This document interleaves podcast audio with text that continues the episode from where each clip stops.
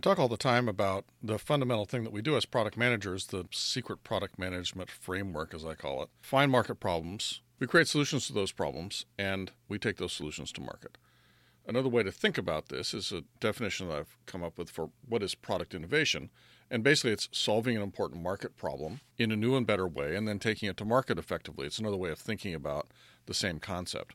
Obviously, a fundamental component of this is finding those problems. And so, one of the questions that comes up is how do you do that?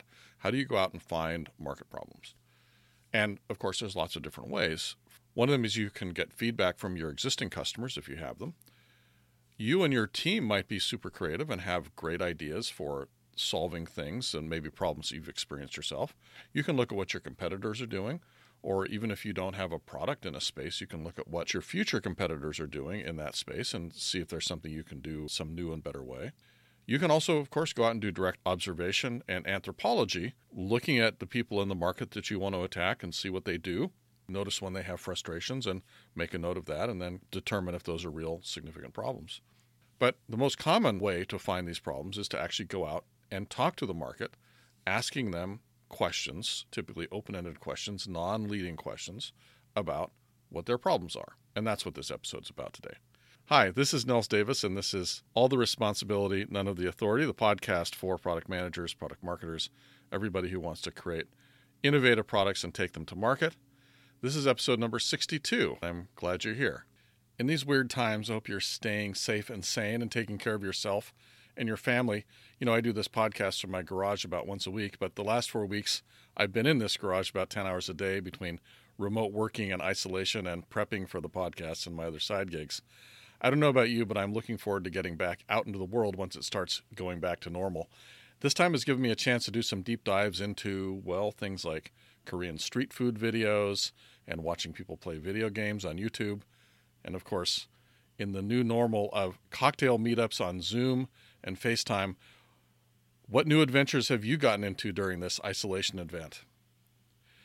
You know, one more thing I wanted to mention. I know right now the economy is kind of crazy, and I know that product managers and folks who want to become product managers are always on the lookout for that new opportunity anyway.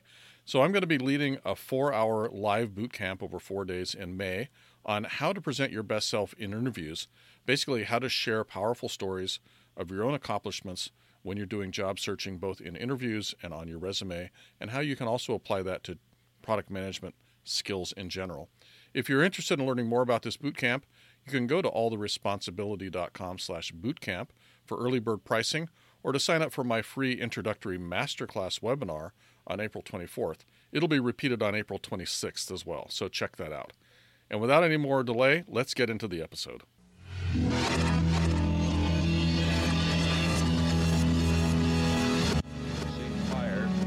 Four, three, two, one. We have ignition.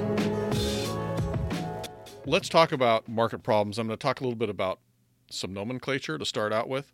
I use the term customer and problem for kind of convenience sake, but they're not really customers at the time we talk to them often. They're they're just people in the market, people in your target market if you have a target market. And in fact, it may be very early on in the process. You may just be looking for a problem that exists somewhere. You may not even have a target market yet typically you're going to have a target market. You may already have a product and you need to find out what other problems your existing customers have. And in that case, they are customers.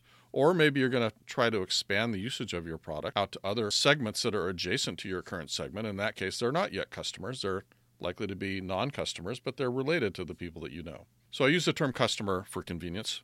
Likewise, I use the term problem for convenience. We're looking for market problems, but maybe we're looking for market opportunities, meaning opportunities that the people in the market would like to achieve or accomplish, but they can't because they don't have the right capabilities in a tool or in a product or something like that.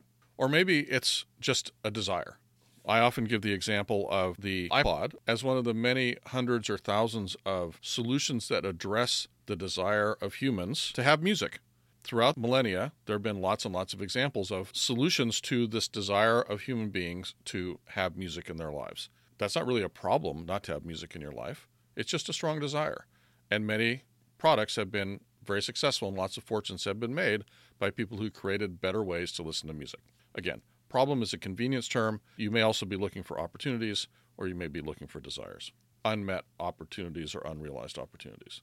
Customer might be anyone who uses or might use your product or a product that you might make, and the problem is a problem, or it's an unmet need or desire, or it's an unrealized opportunity. The challenge is that you can't go out and ask customers, people in the market, what are your problems? Because oftentimes people aren't even reflective enough, and oftentimes the problems that are the best opportunities for you to solve are hidden away in some sense. When you ask them, they'll tell you something, but you probably are not going to get rich by solving the thing that they tell you about. Instead, you need to guide the conversation to the problem behind the problem, so to speak. This is all about getting our customer to start talking in what we call problem space versus solution space. You know, we and our customers typically are technologists. We love our solutions and we love our gadgets. And those all live in solution space. Those are solutions to problems. But the money is in the problem space in terms of finding a new unsolved problem or a problem that's not solved well, and then eventually creating a solution for it that's superior. Now, not all problems are created equal. Just because you found a problem in the market doesn't mean that you can make a product from it, because some problems aren't actually worth solving. And of course, part of the art of doing this part of product management is to find problems that are worth solving, but that are not well solved today. And of course, that's where the opportunity to create a solution lies. So, how do you do this? Well, I gave you already five different ways of doing it, but we're, we're focusing specifically on talking to people. And so, what are the techniques of talking to people to find out about market problems? One of the most fundamental is the open ended question, of course. Open ended questions are questions that can't be answered yes or no, meaning you can create a conversation based on open ended questions. The second technique that we're going to talk about is how to direct the conversation as you start to get these answers and how to drill deeper because, as I said, what you're really looking for typically is the problem behind the problem. And there's some techniques for doing this. One of them is the five whys. You might have heard of that. The five whys is a technique that's more of a mental model than really a specific thing that you should do. And there's some reasons for that. But there's a few other ways to drill deeper into those answers as well that I'll share with you as we go along. Now, what does open ended mean? Well, again, it's questions that can't be answered yes or no. Typically, that's questions that start with who or what or when or where or how or why. So you might say, When are you feeling most frustrated in your job? That's a question that can't be answered yes or no. It only can be answered with some kind of a narrative answer. And then the next technique is to follow up the answer that you get, if assuming it sounds like it's going in an interesting direction, with some more drilling down types of questions. Now, one of the things you can do to drill down on that is to say, Tell me more. So that just asks the person to continue the narrative. Another way to continue the narrative is, What happens then? So, those are two really simple ways to go from a short narrative answer that may be surface level into something potentially deeper. Now, you're not always going to get deeper by doing that, but sometimes you do. So, some of the types of questions you can ask What is the most annoying thing you have to do every day? How often do you have to stop the machine for an error? That would obviously be something you'd ask of somebody who uses a machine every day or uses a machine all the time. When is your busiest time in a project? This might be something you'd ask a project manager. Once you've gotten some of these answers, you can start to drill down in other ways aside from tell me more or and then what. For example, Maybe you'll just talk to the person about how often their machine has to be stopped for an error. And then you can ask them, oh, well, how does that make you feel? And that's going to give you a different pathway of learning about maybe how important this problem is to the person. Maybe they don't care about stopping the machine every half hour for to fix an error. Maybe that just seems seems normal to them or maybe that's better than it used to be. But it might be that they feel really frustrated because they can't get very much done. And so then you would say, "Oh, well tell me more about that." You can also ask another question. So, same initial question how often do you have to stop the machine for an error? And they might say, well, I have to do it every half an hour. And you might then ask, well, what would happen if you didn't have to do that? So, that's another way of exploring the answer. Maybe what the person is saying, well, I have to fix the machine every half an hour to fix an error and it's getting worse. And then you can ask the follow up question of, well, what's going to happen if you don't fix that? Because that's a situation where it sounds like it's getting worse. Eventually, the person won't be able to do their machine at all. And so that's the type of thing you can do. So these questions, you start with a with a question to get at some narrative, typically about trying to elicit some problem that the person is suffering from. And then you're going to ask these other drill down questions to find out more about that problem, to find out how severe the problem is, to find out potentially if they've done anything about solving that problem to find out how big an impact that problem has on the person. and all these different things. So you're going to use these drill down questions to get at all of that stuff. Of course, not every one of your conversations is going to end up with you found a great problem to solve and make a lot of money from. Typically, it's going to be you have to have many of these conversations. And over time, you start to detect what I call a weak signal, and you start to hear lots of different related types of answers.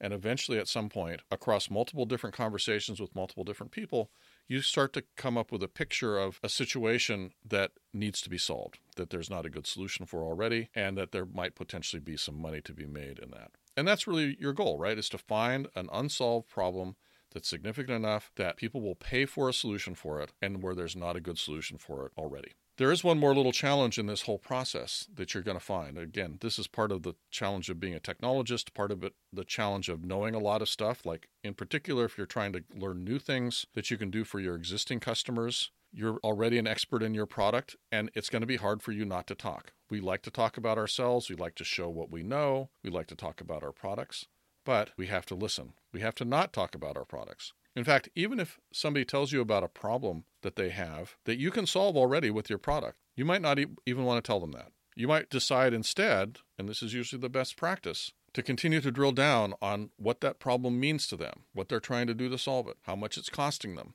what their level of emotional pain is. And then at the end, you might be able to say, oh, by the way, I'd love to talk to you about how we have a solution for that. Of course, a lot of times what you're looking for is problems you haven't already solved. A lot of times your product will not solve those things. And that's just the way it is. The key point is you really want to resist talking about yourself and focus on them and keeping them in problem space. One of the things you find when you're doing this is that the market problems are there. But as I mentioned, you have to do a lot of digging or a lot of these types of interviews to find them they're not easy to find and validate because if they were easy to find, then somebody would already have found them, of course. And you know, there may be somebody who found the problem and then partially solved it. That's often the case. There may be products out there that partially solve a problem that you can create a better solution for. There may be products out there that solve an older version of the problem or maybe that have become obsolete and there's an opportunity for a new solution to the problem. Maybe you have some technology that you can apply that will create a better solution to a problem that's already solved by a competitor. But generally speaking, you're really looking for problems that are either new or that for some reason the solutions that are out there are not good enough. Another thing you also want to ask about, and I kind of mentioned this earlier, is one thing you often want to ask about is what have you tried already to solve this problem? Because that then gives you clues about who the competitors are, whether they're any good, whether people have actually tried to solve these problems by building their own solution, which is often a really good indicator that the problem is bad enough that they're willing to spend money on it. The best thing is if they tried to build something and it failed. That's usually good because it says they're willing to spend some money on a solution, but the solution is non trivial enough that they can't actually build it themselves. And that's often a very good sign that there's a product opportunity. So, those are the sorts of things you want to look for. The point of these problems is you can't see them directly. You often can't ask about them directly. You can only find them by listening and digging and making inferences. It's kind of like you may or may not be old enough to remember the old fashioned AM radio where you had a tuning dial that you had to turn. And sometimes, if you're trying to listen to a station that was pretty far away, you had to be very careful with the tuning dial to get right on to that faraway station to get the strongest signal. And that's really what you're trying to do in these types of product discovery activities is figure out how to tune into that weak signal so that you can find that market problem and then eventually go and validate it. So that's finding the finding the market problem right there. Let's talk a little bit about validation though too because it's great to find market problems and it's great to get some insights into whether they're worth solving, but then you have to actually go do some validation. That typically is going to be the next step after you find the market problems. You're going to want to validate that there's actually a market for them. And there's a few different things you can do related to validation. And one way to think about this is by being able to answer the following five questions. And you'll notice these five questions kind of align with the value proposition template I've talked about in a few other podcast episodes. I'll put a link to some of those shows into the show notes. But basically, you want to know who this product is for. If you were to create this solution, who would buy it? In other words, who is the target market segment? Now, you've been talking to these folks, but can you make a list of them? Can you create a way that describes them well enough that you could, for example, create a marketing campaign that reached out to them. Now, obviously, you want to know why they want it and what problem it solves for them. That's one of the things you discovered, but you need to be able to articulate that. It needs to be something that you can say, like when you go and do this marketing program out to this segment, you can say, if you have this problem, we have a solution for it. Now, you're probably not going to make your marketing quite so direct as that, but you want to conceptually be able to do something like that. You do need to understand how they're solving this problem today. I mentioned again that there are certain clues that suggest that if they're trying to solve a problem in a certain way, it indicates that they might be willing to spend some money on a solution like the one that you're going to build for them. So you want to understand how they're solving the problem today, whether they've tried competitors, whether they've tried to build something themselves, whether they're using spreadsheets. You also have of course have to know what's wrong with that solution. Now, the solution might have failed and that's kind of good news for you. But it might be that they're using something that just is making them unhappy or is not doing the full story. So you have to understand the weakness of the current solution. And of course, the converse of that, you have to understand why your product will be a better solution for them.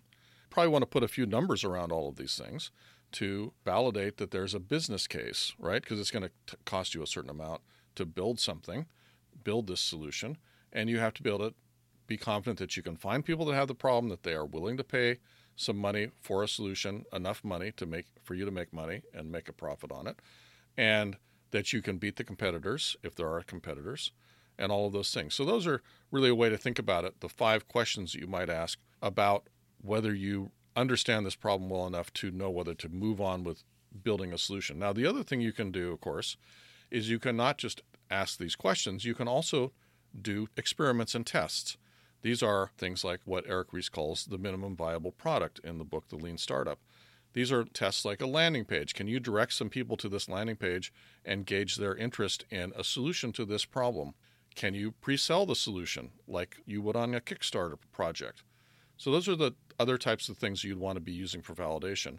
The idea is to not start building a solution, which is a very expensive process, until you're very confident that people will actually buy it. And so there's lots of different techniques for doing that. As I said, the Lean Startup is a great resource for getting some sense of some of those techniques. Doesn't matter how well you answered the five questions that I just laid out or how well you can express the value proposition. The proof is really in the pudding of whether people are willing to put their money down for this thing.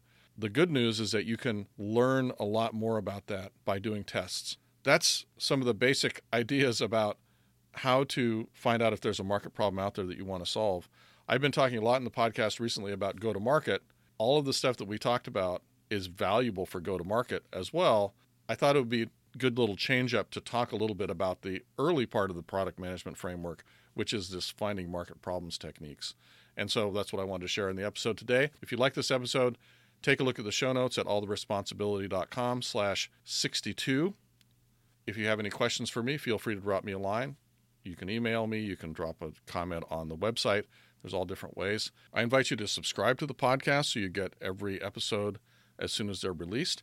If you like this episode, I recommend sharing it with your friends. It shows that you care about them because you're giving them some tools to become better product managers or better product marketers, whatever it might be. And you're helping me out a lot when you do that. So I appreciate it. Until the next episode, this is Nils Davis signing off. Bye bye.